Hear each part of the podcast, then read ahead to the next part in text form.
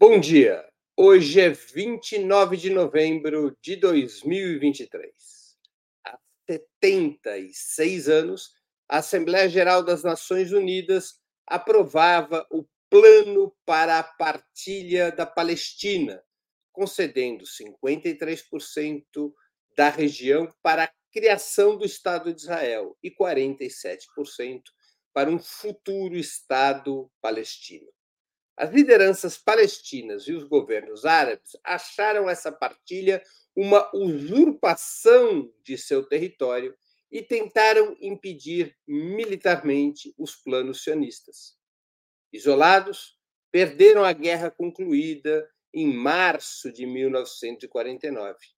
O Estado de Israel, quando termina o conflito, passou a controlar 79% do território e mais de 700 mil palestinos foram expulsos de suas casas, além dos mortos e feridos pelo conflito militar. 18 anos depois, com a Guerra dos Seis Dias, em 1967, o Estado sionista passaria a ocupar toda a Palestina histórica, em um cenário que se mantém até hoje, com os palestinos submetidos a uma situação de dominação colonial sem terem o direito ao seu próprio Estado. Para falarmos da história e das condições atuais do povo palestino, nossa entrevistada de hoje será a historiadora Bárbara Caramuru Teles, formada pela Universidade Federal do Paraná, onde também fez seu mestrado, com doutoramento em antropologia pela Universidade Federal de Santa Catarina entre outros livros, é autora de A Terra Palestina é Mais Cara que o Ouro, publicado pela editora Dialética. Já vamos começar, fiquem conosco.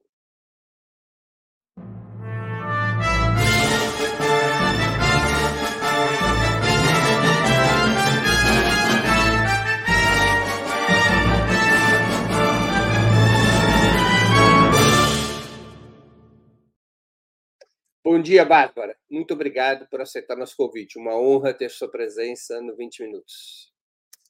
Obrigada, bom dia, Breno. Bom dia a todos, todas e todos. É um prazer estar aqui. E é isso, vamos lá. Bárbara, um dos argumentos é, dos, de pensadores sionistas é de que o povo palestino não existe, de que isso seria, teria sido uma invenção com propósitos de disputar o território da Palestina com os judeus. Afinal, quem é o povo palestino? O povo palestino se difere do resto dos povos árabes? Tá, então vamos lá. É, a gente poderia dizer que os palestinos é um grupo é, nacional dentro da etnia árabe. Então, ali, é, na região do Levante, né, que é a região onde fica a Palestina, Líbano, Síria, Iraque, Jordânia, existe, é, existe enfim, um, um, povo árabe que faz parte ali de um grupo mais amplo, né, que vai ali desde a Arábia Saudita, etc., e que, mas essa região do Levante, ela, ela tem uma peculiaridade de compartilhar um pouco mais ali tradições, é, culinária, é, enfim, é, música, língua, mas a gente tem que também lembrar que há diferenças dentro dos árabes, tanto religiosas, políticas, é, dialeto, inclusive, né? Embora a gente fale na língua árabe, é, em geral, há muita diferença entre a língua árabe falada no Egito e na Palestina, ou na Arábia Saudita, ou no Líbano, enfim. E, mas o que é esse povo árabe? Né? Os árabes são de origem semita, então eles compartilham a mesma origem é, com é, o povo judeu, e, inclusive, muitos dos meus interlocutores, interlocutoras com quem eu trabalhei, costumam usar o termo primos, né, para se referir ao povo judeu, por ter uma origem comum. E aí também compartilha ali é, uma origem é, do mito de fundação ali da religião, aí para é, das três religiões monoteístas, tem ali uma relação com o patriarca Abraão, mas eu não vou entrar nessas questões, né? Que aí já, já foge um pouco do escopo da minha análise, que é mais recente, é o período colonial, mas eu acho que é importante lembrar que é, os palestinos, então, são um povo de origem semita, e que os palestinos, dentro dos árabes, eles já se reconhecem enquanto nacionalidade palestina, já reconhece aquele território como lugar de origem, então é uma população autóctone da, do território da Palestina. Lá no início do século XX, a gente já tem manifestações é, de autorreconhecimento identitário enquanto povo palestino. Eu não sei se te respondi, a, mais alguma dúvida? Palestina, a Palestina, de 1517 até 1917, ela pertenceu ao Império Otomano, tal qual os territórios que depois viriam a ser é, ocupados pelos países árabes. Quando ocorre a Primeira Guerra Mundial, uma das promessas do Reino Unido, além de prometer aos, às lideranças sionistas o apoio à criação do Estado sionista, através da famosa Declaração Balfour, o Reino Unido promete aos países árabes a independência caso se revoltassem contra o comando do Império Otomano, contra os turcos. Essa promessa nunca foi cumprida. Naquele período da Primeira Guerra, da decadência do Império Otomano, os palestinos imaginavam a constituição de um Estado independente junto com os árabes, ou já havia elementos de luta por uma república palestina, ou seja, como um projeto nacional separado das nações árabes. Uhum.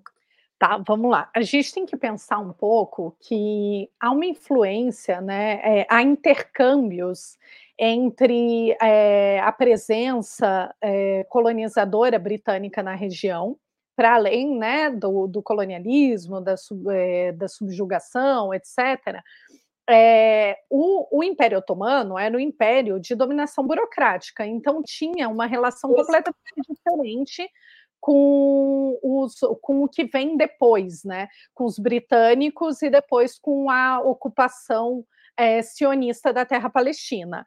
Mas é interessante você trazer isso, Breno, porque é o seguinte: a gente tem que voltar um pouquinho na história para tentar compreender isso quer entender que existiu uma, um projeto de ocupação da terra palestina pelos sionistas. O que são os sionistas? O sionismo moderno é, é uma teoria, uma ideologia política que nasce na Europa, é, encabeçada principalmente por Theodor Herzl, que era austríaco, judeu austríaco, e que vai é, a partir de noções ocidentais, noções eurocêntricas, é, que são baseadas numa ideia, inclusive, de civilização, de Estado-nação europeu, vai forjar um projeto de criar um Estado nacional na Palestina.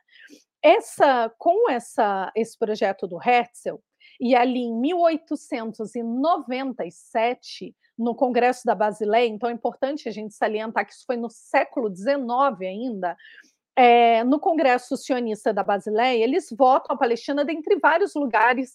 Tinha proposta no continente africano, no continente americano, e aí votam que a Palestina vai ser o lugar para sediar. Claro que teve uma influência também da relação mitológica ali da Palestina, como um lugar para, é, enfim, que era importante para a religião judaica, mas o fato é que o Herzl ele instrumentaliza, inclusive, a religião para justificar isso. E aí a gente tem no início do século XX o início de migrações para a região, de migrações desses judeus do leste europeu e judeus europeus em geral. Então, é importante falar isso, porque o que, que acontece?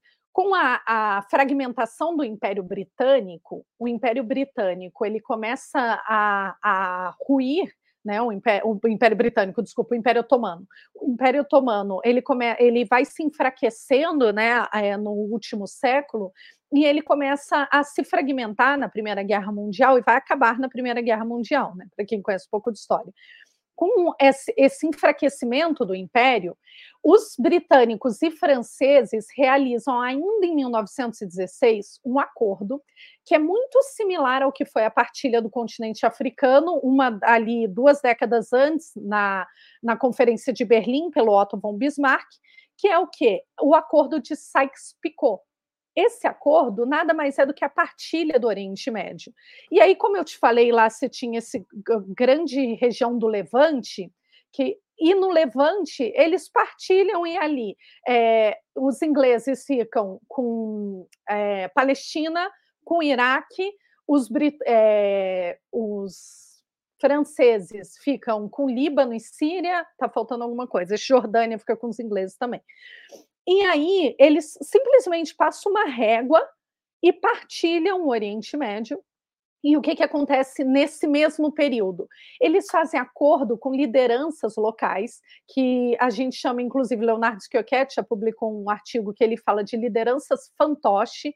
Por que, que a gente chama de liderança fantoche? Porque assim como aconteceu, por exemplo, em Ruanda, que os colonizadores elegeram os Tutsis como grupo étnico que lideraria a região, eles elegeram ali famílias que eles achavam na cabeça deles que seriam é, lideranças locais e que seriam boas para governar é, ali serem colaboracionistas, enfim, né, atuarem junto. E aí o fato é que aí já tem uma imigração sionista para a Palestina nesse período. Essa imigração, o Albert Shurani, historiador libanês, traz muitos dados de como até 1910 existia 5% de pessoas de fé judaica na região da Palestina, e aí isso inclui palestinos de fé judaica, porque a gente tem que lembrar que ser palestino é estar dentro de, uma, de um grupo étnico, de um grupo nacional, e ser é, e a Palestina é um estado plurirreligioso, então tem muçulmanos, judeus e palestinos, mas a gente vai vendo que esse número vai crescendo. Em 1940 eles são 30% por causa dessa migração. E aí, já tentando finalizar aqui para não me alongar nessa resposta, né? Mas é que é, é necessário, eu acho, esse contexto histórico. Os britânicos fazem acordo tanto com os sionistas, com a Organização Sionista Mundial, quanto com esses grupos locais palestinos, que é árabes palestinos, que eles imaginam que possam vir ali a, a colaborar durante o período mandatário. O fato é que há uma, uma, um de, uma declinação dos é, britânicos nítida em favorecer os sionistas. Isso vai ficar super claro na declaração do Lord Balfour, do ministro do Exterior britânico, ao dizer que eles seriam totalmente favoráveis e apoiariam o Estado judeu na região. Mas uma coisa que fica sempre de fora da declaração de Balfour e que está lá é que ele fala para respeitar a população autóctone que está lá, Palestina, para respeitar seus direitos. Enfim, e aí, respondendo, então, dando esse contexto de como os britânicos de fato é, apoiaram e foram fundamentais nisso, na constituição do Estado é, israelense, ou desse proto-Estado, o que, por fim, sim, os palestinos já apontavam. Então é isso. A gente tem que lembrar assim que a etnia árabe ela é enorme, mas que os, é, dentro disso a gente tem variações interétnicas, né, de grupos. É, a gente poderia falar num grande grupo em subgrupos. E os palestinos, desde o início do século XX, já apresentavam ali uma diferença em relação aos demais. E temos que lembrar também que, nesse período, a gente já está tendo movimentos nacionais de independência é, do Líbano, da Síria. A Palestina era a última, né? o Egito, lá em 1923. Então, é, concomitantemente, aí por isso que eu falei, né? Também é uma relação dessas ideias de nação mas também de Estado Nacional, esses intercâmbios com o, o, o próprio pensamento é, enfim, né, o pensamento circula, igual alguém falou ali, ah, mas os palestinos não sei o que, eu não me interessa há quatro mil anos onde cada grupo estava, né? Inclusive tem um livro aqui que é Palestina do Rashid Khalid, já deixa a indicação, quatro mil anos de. É, ah, esse é um século, mas tem o quatro mil anos de história também dele. E o fato é a ocupação. Ah, desculpa, é o normaçal, é esse daqui. 4 mil anos de história. Mas o que interessa é pensar o projeto de ocupação colonial e que existia um povo ali arraigado naquela terra. E o fato é que sim, no século XX, quando começa a ocupação, e no século XIX, os palestinos já são ali, estão estabelecidos como população autóctone da Palestina, e sim reivindicam ali, em 1910, a gente já tem é, reivindicações de nacionalismo palestino. Desculpa a longa resposta. Outro argumento do sionismo é de que, é, pelo menos nos, nas primeiras décadas do século XX, o processo de colonização judaica da região, com a chegada de imigrantes que vinham da Europa Oriental, teria sido pacífico e consensual, com a compra das terras árabes pelos sionistas, pelos fundos sionistas e sua transmissão para os judeus. Eh, como é que você responde a esse argumento?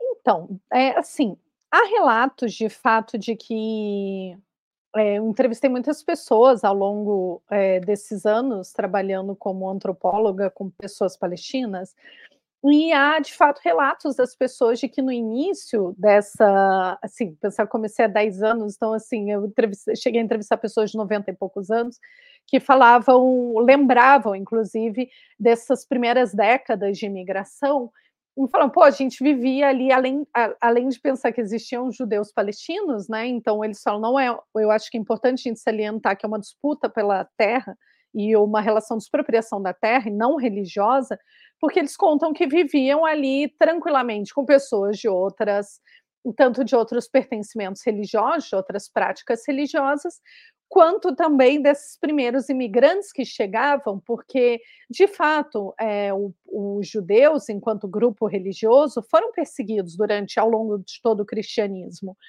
E a Palestina foi um dos lugares que, sim, acolheu essas pessoas perseguidas.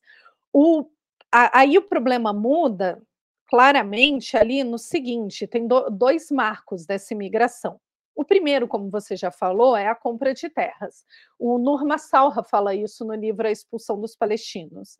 É, a primeira é, forma de colonização do sionismo moderno, a primeira estratégia colonialista foi a compra de terras. Então, o Fundo Sionista Mundial financiou a compra de terras, e aí há dois pormenores aqui. Primeiro, é, normalmente, essa compra de terras foi realizada. As terras foram vendidas por pessoas não palestinas. A gente tem que lembrar que nesse período está se instaurando as divisões ali, os marcos fronteiriços. Então, existiam proprietários de terra libaneses, sírios que venderam suas terras. Existiu também grupos de famílias ricas palestinas que venderam suas terras. Mas o fato é que os dados nos mostram que a grande maioria da população palestina, uma parcela significativa da população palestina, já existiam cidades estruturadas, universidades, etc., mas uma grande parcela que sofreu com esse processo de compra de terras eram camponeses que não eram proprietários da terra. Então, essas terras de fato foram vendidas, mas foi uma pequena parcela e logo a estratégia muda. Mas antes de falar sobre a estratégia mudar, da ocupação, eu acho que é importante a gente problematizar a ideia de compra de terras. Porque é o seguinte, nós no Brasil, nós temos várias fronteiras secas que a gente fala, né, que é fronteira terrestre com outros países. Dentre as fronteiras secas, a gente poderia falar, por exemplo, das cidades gêmeas de Letícia, no norte do Brasil, poderia falar das fronteiras com, aí, com Bolívia, a fronteira com é, o Paraguai, que são as fronteiras mais claras, assim, que a gente aqui, pelo menos do sul, tem na cabeça. E vou dar um exemplo, é, que é o seguinte: a gente sabe que existem muitos brasileiros que compram terra na fronteira do Paraguai, por exemplo, na, na fronteira seca. Em nenhum momento a legislação internacional ou o direito internacional dá direito ao Brasil de expandir o seu território porque um punhado de brasileiros comprou terra do outro lado da fronteira.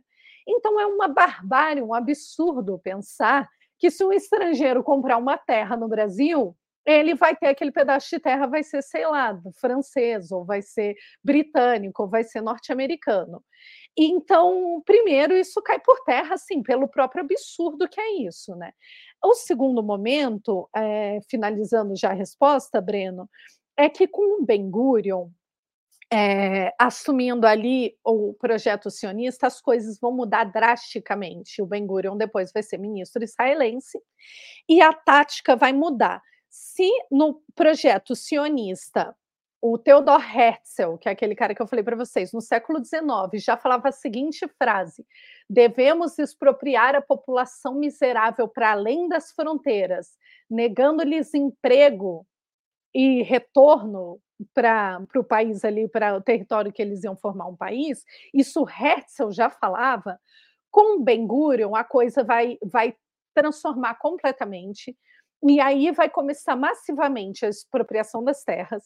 As milícias proto-israelenses do Haganá, do Levi, do Irgun, principalmente, milícias, inclusive, que vão cometer o primeiro atentado terrorista da história do mundo, que é o atentado contra o Hotel Rei Davi, que era a sede do mandato britânico é, esses, essas milícias proto-israelenses terroristas vão começar a atacar os vilarejos e vão fazer os planos que o Ilan Pape coloca no livro, o projeto de limpeza, é a limpeza étnica da Palestina, planos de expropriação e ocupação da terra palestina, dizimando palestinos, cometendo ali, é, instaurando um projeto de limpeza étnica, e aí a compra de terras acaba, e a gente vai ter, a partir de 1930, o que é ali instaurado, de fato, a limpeza étnica dos palestinos, muito antes da Nakba, inclusive. É Os palestinos, as lideranças palestinas, sempre tiveram claro quais eram os objetivos das lideranças sionistas, ou isso foi um processo progressivo de consciência e de resistência aos planos sionistas? É, Breno, eu acho que foi um processo progressivo, né? Como eu te disse de início, ali as pessoas relatam que, inclusive, ah, é, é, relatam que houve um acolhimento dos, de imigrantes, um acolhimento de pessoas perseguidas. Eu acho que, inclusive, a gente poderia pensar isso assim, que é, enquanto a, própria relação dos indígenas brasileiros com os colonizadores portugueses, né? É muito difícil você prever no início do contato colonial que o intuito era hoje é muito, né? Hoje é anacrônico, inclusive, né?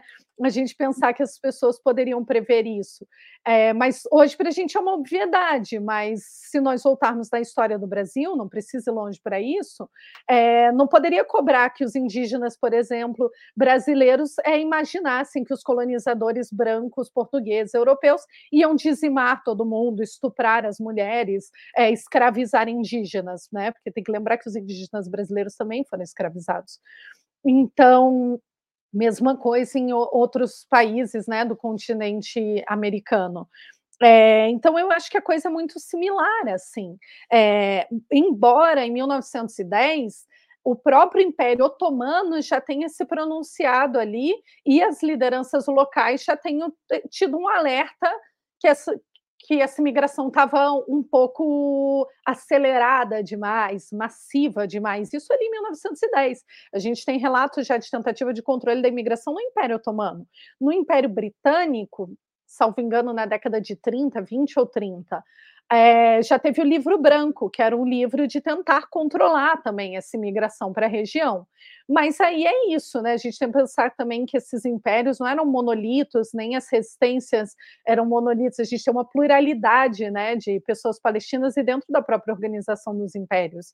Então, por um lado, você tem o Balfour dizendo vai lá, faz um Estado judeu na região, por outro lado, você tem ali um, o, o é, documentos que falam que houve uma preocupação ali com o andamento da coisa mas eu acho que é, com a brutalidade da, e a violência colonial ali, principalmente após a década de 30, é, eh, os palestinos aí ficam já totalmente alertas para isso, e a gente vai ver em 29 houve uma, uma mobilização palestina, na década de 30 a gente teve uma, a gente teve, né, existiu uma greve geral palestina, uma greve de transporte de trabalhadores, é, uma greve geral contra a imigração para a região, a imigração desses estrangeiros para a região. Em 36, os palestinos organizaram um grande levante, que é conhecido como a Grande Revolta Árabe. Foi de 36 a 39. E essa revolta foi massacrada pelo Império Britânico. E eu tenho dito hoje, assim, tenho é, a minha análise é que foi devido ao massacre dos britânicos a essa revolta que desarticulou completamente a resistência palestina. E o Ben Gurion oportuniza isso para começar é, a invasão dos vilarejos e para expandir a violência colonial, sabendo que os homens, em sua maioria, tinham sido mortos pelo Império Britânico. Por que, na sua opinião, o Reino Unido faz uma opção preferencial por apoiar os sionistas e não as lideranças árabes palestinas? Por racismo e eurocentrismo. Para mim, não há dúvida. Sabe por quê, Breno? É, até nesse mesmo livro do Nurma Salha, meus livros são uma bagunça, cada vez eu pego um para falar aqui com as pessoas. É, tem uma passagem que eu tenho citado muito e acho muito interessante, que é quando chegam os primeiros, é, antes de iniciar a colonização de fato, como eu disse para vocês, é, houve ali ideias de fazer é, na Argentina, na, ali na Patagônia, houve proposta de fazer em Uganda, salvo engano, teve também uma discussão sobre Madagascar, mas essa foi uma questão também relacionada com o próprio antissemitismo europeu. Mas, enfim, vale citar que houveram vários lugares e houve excursões para mapear essa tal de terra sem povo, né? E isso é muito interessante, porque o meu argumento hoje tem sido que não era uma terra sem povo, mas que esse povo, como diz o Franz Fanon em relação à colonização das pessoas negras, das pessoas pretas, pelos franceses, há uma desumanização, um processo de desumanização do outro, que você retira a, a condição humana, né, como fala Ana Arendt, você desumaniza esse outro para justificar toda a barbárie do colonialismo. E os árabes foram desumanizados, tanto pelo processo colonial como muito antes, como já falou Eduardo Said no orientalismo, né? É, fala como esses árabes eram vistos como bárbaros, como incivilizados, e eram vistos também, uma coisa que é pouco falada, é sobre a racialização dos árabes na Europa. Hoje a gente vê muito claro pelos governos franceses, pelos governos europeus, a racialização dos árabes. Mas eu queria citar as primeiras incursões que foram mapear o território, que diz que era uma terra sem povo, por isso que eu falo que esse povo não é que não existia povo, é que assim como os nós aqui na América, fomos invisibilizados enquanto humanos. Por quê? Aqui, ó, Weisman, é Weisman, é chefe do departamento aqui, um comentário feito por Weisman Arthur Rupin, chefe do Departamento de Colonização da Agência Judaica, é particularmente revelador. Quando Rupin lhe perguntou sobre os árabes palestinos, Weisman respondeu: Os britânicos nos contaram que ali vivem algumas centenas de milhares de negros. Kushim, em hebraico, significa pessoas de pele escura. E que esses não têm nenhum valor. E aí eles continuam falando sobre como esses maometanos são incivilizados. E aí eu te respondo: é, o que é isso se não racismo? Né? E é muito. E, e quando a gente olha para todo o processo de colonização da Europa, do, da era dos impérios, como fala Hobsbawm, nós vemos que desde o século XV, ali, século XIV, os indígenas americanos foram desumanizados primeiro pela igreja, os chamados sem alma, e depois pelas teorias colonialistas, eugenistas, o evolucionismo, é, o, o darwinismo social vem a legitimar que nós latinos, no, que as pessoas pretas, que as pessoas árabes são incivilizadas, são ele desumaniza, nos desumaniza para justificar toda a barbárie colonial. Então é muito fácil ver que essa perspectiva europeia é, facilmente apoiaria o quê? Pessoas imigrantes europeus. E a gente vê isso até hoje. A gente vê uma mídia parcial na hora de apoiar quem, as vítimas dos massacres. Porque quando morre gente branca, a mídia se pronuncia. Agora os indígenas Guarani e Kaiowá estão sendo atacados, os palestinos estão sendo atacados, tem genocídio indígena no Brasil. E não tem, a mídia não se pronuncia, a mídia hegemônica. Então, acho que é muito claro que os colonialistas europeus escolheram um povo branco para apoiar, né? Um povo europeu, inclusive. É isso. Bárbara, há críticas é, que se fazem às lideranças palestinas sobre a reação frente à partilha. Basicamente, uma das críticas é a seguinte: que os sionistas aproveitaram a oportunidade e constituíram o Estado de Israel, e a partir da constituição do Estado de Israel, criaram condições econômicas e militares, tanto para a consolidação do seu projeto quanto para expandi-lo. E que uhum. os palestinos teriam cometido um grave erro por não ter feito a mesma coisa, ou seja, recebido os 47% do território, construído o seu Estado eh, e criado as condições econômico-militares para poder consolidá-lo ou até mesmo para recuperar toda a Palestina histórica. Qual é a avaliação que você faz sobre este ponto de vista? Então, Breno, é, eu acho que a gente entra de novo nessa ideia assim, de anacronismo, que é, é muito fácil a gente julgar hoje, né, passado esses 76 anos de ocupação, é, de fato, e pensar, poxa, devia ter aceitado lá atrás, né? Eu fico pensando se fosse o Brasil o lugar eleito, né? Aí chega aqui hoje e toma ali 50% do nosso território fala, assina um acordo e aceita. Eu acho que é uma obviedade que nós não aceitaríamos esse acordo. Mas, todavia, é importante a gente salientar que tiveram várias tentativas de acordo pré-partilha da ONU, pré-resolução 81. Um deles é a comissão. Meu Deus, agora deu um branco. Tem, inclusive, é, meu Deus, Woodhead, a outra é a Pio. Nossa, deu um branco. Tem três tentativas, pelo menos, que foram realizadas ali pré-48. O fato é que essas partilhas eram sempre desiguais, privilegiavam os sionistas, ou seja, é, davam pedaços de terra é, na parte. É, a gente tem que lembrar que uma parte da Palestina é deserto do Negev, né? Então, dava os pedaços não desérticos, as partes é, ali melhores para plantio ou de acesso ao mar. A gente tem que lembrar que a Palestina está entre o Rio Jordão e o Mar Mediterrâneo. Davam áreas privilegiadas para os sionistas, e eu acho que é, é, fácil falar 70 anos depois, mas é fácil também entender, porque na época as lideranças palestinas, que também não eram um consenso total, é, não aceitaram. Mas vale salientar também que em alguns momentos aceitaram, e quem recuou é Pio Rio, o outro acordo. Quem recuou foram os sionistas. Então não é unânime dizer que os palestinos sempre negaram. Teve vezes que eles negam de início, aceitam depois, os sionistas negam, aceitam depois, fica nesse jogo. O que acontece em 47 a recém-criada ONU, que tinha acabado de vir da Liga das Nações, que era um organismo, uma instituição para gerir a guerra, a Segunda Guerra Mundial, recebe esse pepino para resolver, porque os britânicos é, perdem o controle ali da situação da região e passam para uma entidade ali recém-criada resolver. O que a ONU faz? Faz a partilha de 47, que, como você disse ali, está fazendo hoje, agora, completando né, essa é, não dá para falar em aniversário, aniversário seria uma coisa boa, né? Nem sei dizer.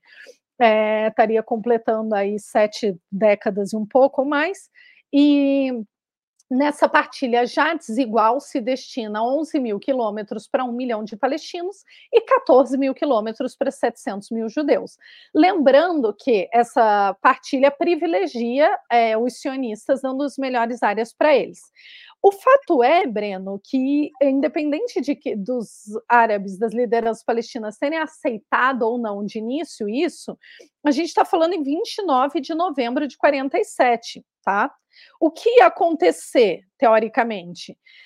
É, 14 de maio, 14 para 15 de maio de 48, acaba a ocupação britânica do território. Então, a, a, a partilha ela precede o fim do mandato colonial britânico na terra palestina.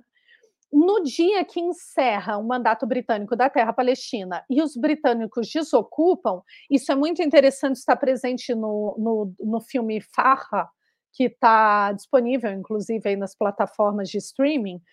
É, os britânicos tiram seus tanques, tiram ali sua força militar, e o que acontece depois?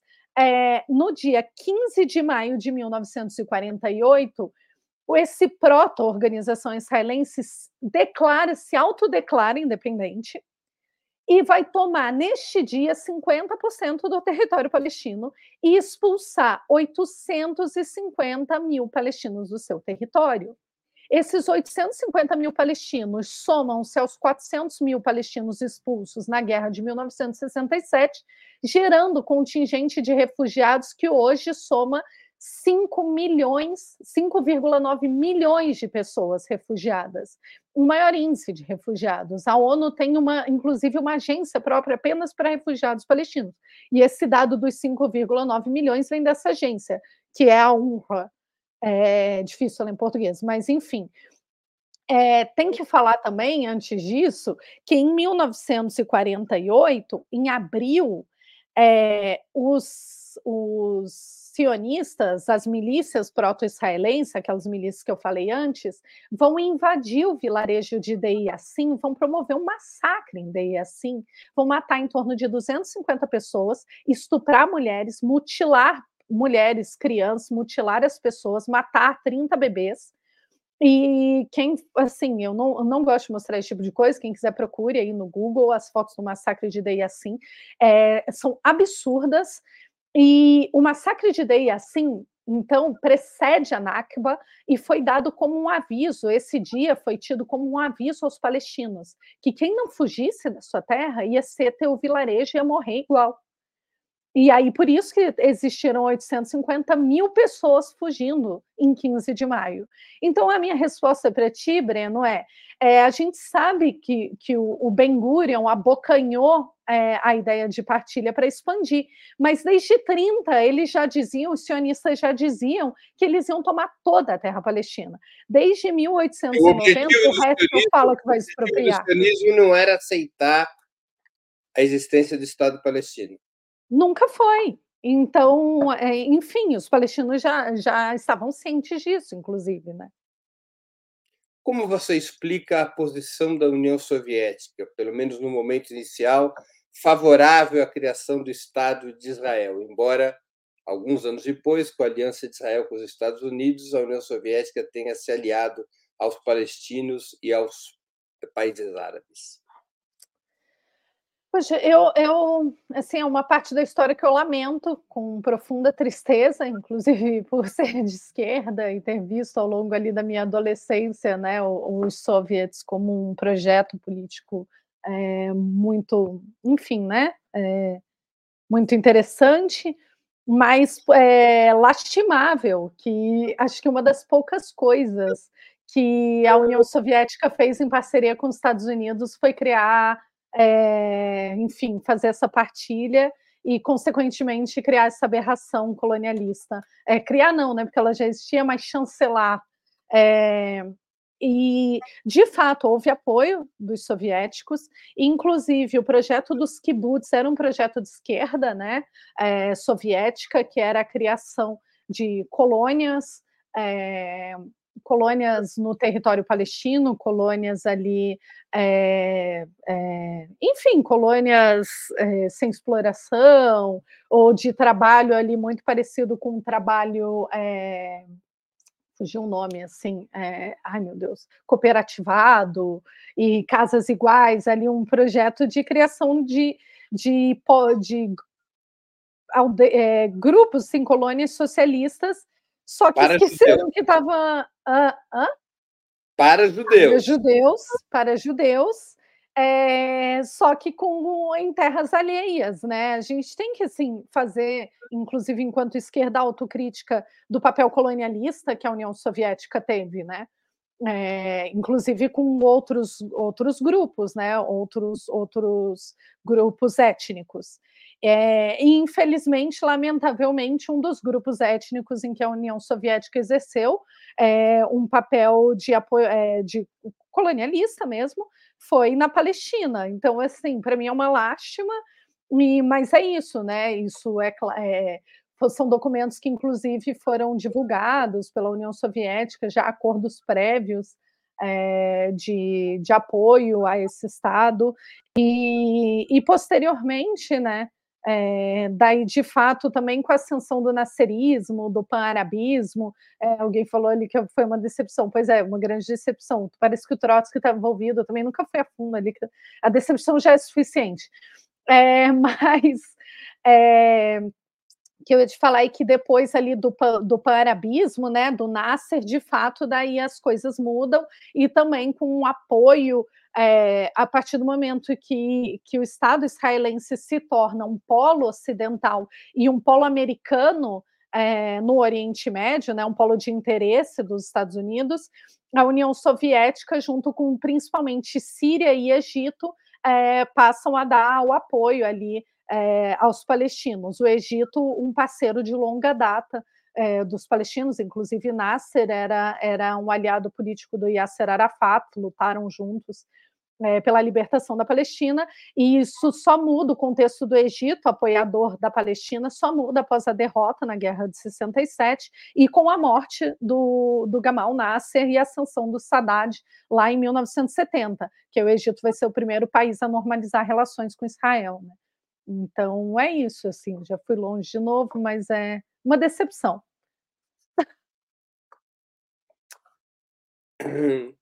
É, nós estamos aqui chegando ao final, à etapa final daqui da nossa entrevista, mas antes de é, continuarmos, eu queria lembrar vocês como é essencial a, a contribuição financeira dos nossos espectadores para a manutenção e desenvolvimento de Opera Mundo. Vocês conhecem as seis formas possíveis de contribuição. Assinatura solidária no site operamundi.com.br/apoio a inscrição como membro pagante em nosso canal no YouTube, super chat, super sticker durante, super sticker durante nossas transmissões ao vivo. Valeu, valeu demais quando estiver assistindo aos nossos vídeos gravados e o Pix a qualquer momento. Nossa chave no Pix é apoia@operamundi.com.br. Como vocês sabem, os nossos programas estão sendo submetidos regularmente a desmonetização, ou seja, a plataforma YouTube tem desmonetizado nossos programas em função da cobertura que fazemos do conflito na Palestina. A desmonetização significa deixar de colocar anúncios publicitários nos programas, o que reduz muito a nossa receita. Por isso que nós solicitamos a vocês que contribuam com a Opera Mundi através dessas seis formas possíveis. Isso é muito importante para a manutenção e o desenvolvimento do nosso jornalismo. Além disso, eu quero contar para vocês aqui hoje de uma outra promoção. O livro Contra o Sionismo, Retrato de uma Doutrina Colonial e Racista, já está pronto e à venda. Esse livro é um livro da minha autoria, publicado pela editora Alameda. Até o dia 15 de dezembro de 2023, todos os que fizerem novas assinaturas anuais em nosso site, operamundi.com.br barra apoio hífen anual, todos os que fizerem assinaturas anuais em nosso site receberão de presente um exemplar autografado da obra, que reúne algumas das intervenções que eu fiz no canal no YouTube sobre o conflito. São intervenções devidamente editadas e completadas para que, para que pudéssemos oferecer uma informação básica eh, bastante completa sobre a situação.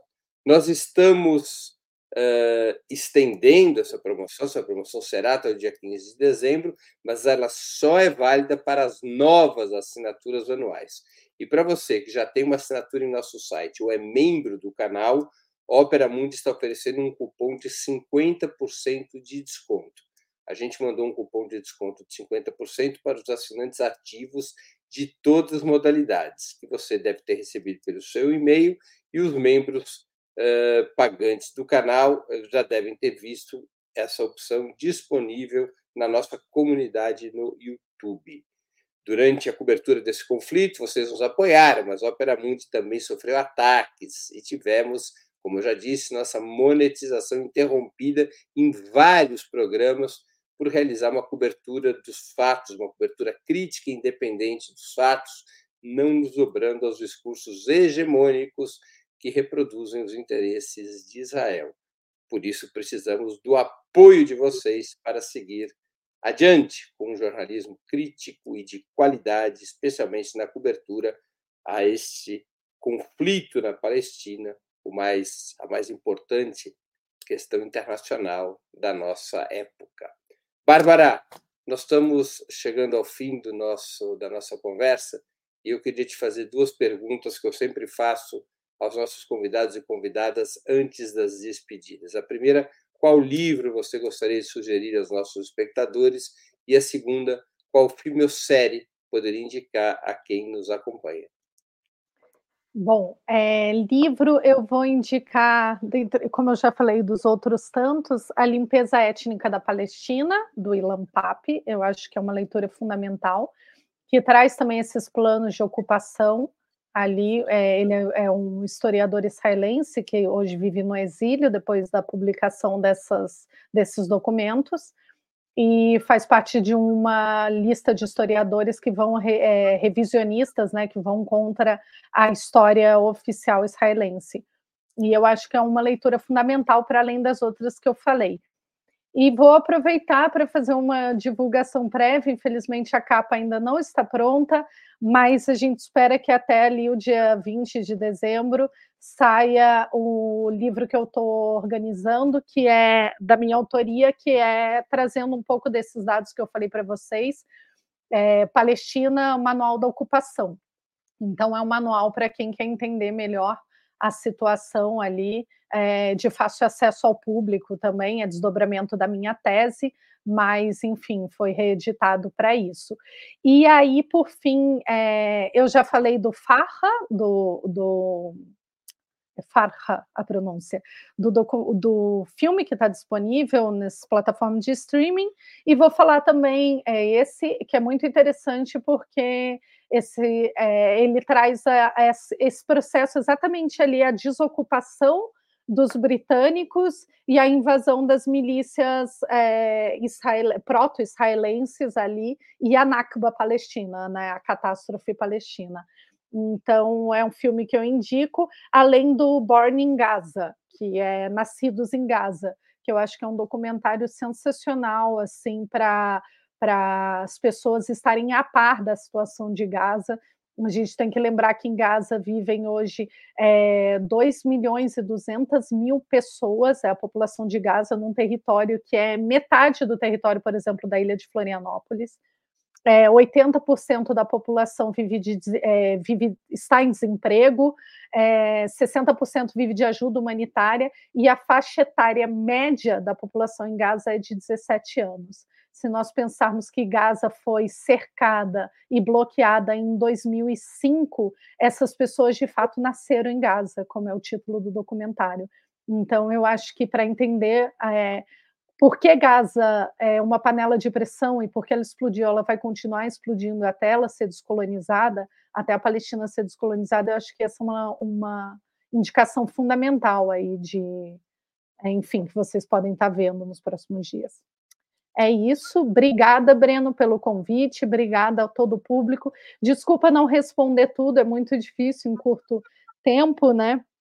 É, a minha tese está disponível no banco de dados da UFES, que ali tem, como eu disse, é, essa parte histórica também, no, no, livro que eu publiquei antes no mestrado, e eu espero poder tá, contribuir um pouco mais, lembrando que isso é uma pequena parcela, né? Não, é difícil falar de uma história de mais de um século do início da ocupação em tão pouco tempo, mas obrigado por abrir esse espaço. Se ficou uma lacuna aí, estou disponível também para uma próxima.